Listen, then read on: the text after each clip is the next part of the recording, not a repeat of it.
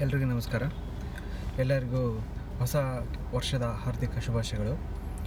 ಎಷ್ಟು ಎಷ್ಟೊಂದು ವಿಚಾರಗಳನ್ನು ಹಿರಿಯರು ನಮಗೆ ಹೇಳಿರ್ತಾರೆ.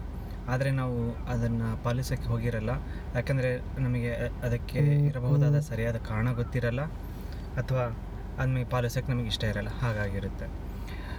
ಹೀಗೆ ಹಲವಾರು ವಿಚಾರಗಳು ನಮ್ಮ ಹಿರಿಯರಿಂದ ಹೇಳಲ್ಪಟ್ಟಿರೋದು ನಮಗೆ ಮೂಲ ಕಾರಣ ಏನಿರ್ಬೋದು ಅಂತ ನಾವು ಯೋಚನೆಯೂ ಮಾಡಿರಲ್ಲ.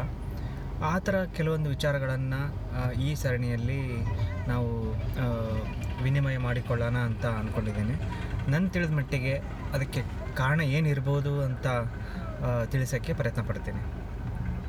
ಅಂಥದ್ರ, ಅಂಥದ್ರಲ್ಲಿ ಒಂದು ವಿಚಾರ. ಈಗ ರಾತ್ರಿ ಹೊತ್ತು ಮಲ್ಕೊಂಡಾಗ ನಾವು ತುಂಬ ಡೀಪ್ ಸ್ಲೀಪು ನಿದ್ದೆಯಲ್ಲಿ ಹೋಗಿರ್ತೀವಿ. ಬೆಳಗ್ಗೆ ಎದ್ದೇಳುವಾಗ ಇನ್ನೂ ಮಲ್ಕೊಂಡೇ ಇದ್ದಾಗ ಹಿರಿಯರು ಹೇಳ್ತಾರೆ ಸಡನ್ನಾಗಿ ಮುಟ್ಟಿ ಎದ್ದೇಳಿಸ್ಬೇಡಿ ಅಂತ ಹೇಳ್ತಾರೆ. ನಾವು ಯಾಕೆ ಎದ್ದೇಳಿಸ್ಬೇಡ ಅಂತಾರೆ ಅನ್ನೋದನ್ನ ನಾವು ತಿಳಿದುಕೊಳ್ಳೋಕ್ಕೆ ಹೋಗಿರಲ್ಲ.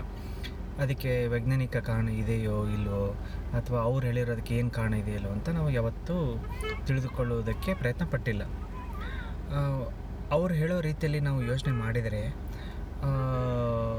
ಕಾರಣ ಏನಿರಬಹುದು ಅಂತಂದರೆ, ನಾವು ಮಲ್ಕೊಂಡಾಗ ನಮ್ಮ ಕಾನ್ಷಿಯಸ್ ಮೈಂಡ್ ಮಾತ್ರ ನಿದ್ದೆ ಹೋಗಿರುತ್ತೆ, ವಿಶ್ರಾಂತ ಸ್ಥಿತಿಯಲ್ಲಿರುತ್ತೆ.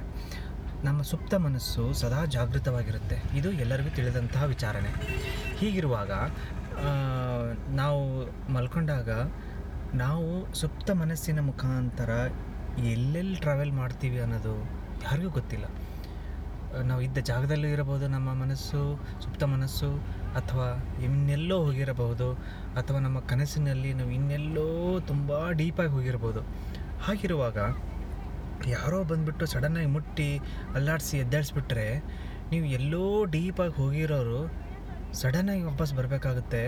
ಅದು ಅಷ್ಟಲ್ಲಿ ಟ್ರಾವೆಲ್ ಆದರೂ ಅನ್ನಿ ಕನಸಿನಲ್ಲಿ ಎಲ್ಲೋ ಹೋಗಿರೋದನ್ನಿ ಡೀಪಾಗಿ ಹೋಗಿರೋದನ್ನಿ, ಏನಾದರೂ ಅನ್ನಿ ಸಡನ್ನಾಗಿ ವಾಪಸ್ ಬರೋದರಿಂದ ಸಡನ್ ಜರಕ್ಕಾದಾಗ ಹೇಗೆ ನಮಗೆ ಡಿಸ್ಟರ್ಬೆನ್ಸ್ ಆಗುತ್ತೆ, ಹಾಗೆ ಡಿಸ್ಕಂಫರ್ಟ್ ಆಗುತ್ತೆ ನಮಗೆ.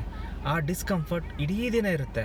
ಬೇಕಾದರೆ ಯೋ, ಕೇಳಿ ನೋಡಿ, ಆ ಥರ ಯಾರಿಗಾದರೂ ಎದ್ದೇಳಿಸಿದ್ರೆ ಅವ್ರಿಗೆ ಇಡೀ ದಿನ ತಲೆಭಾರ, ತಲೆನೋವು ಏನೋ ಅಂತ ಡಿಸ್ಕಂಫರ್ಟ್ ಇರುತ್ತೆ.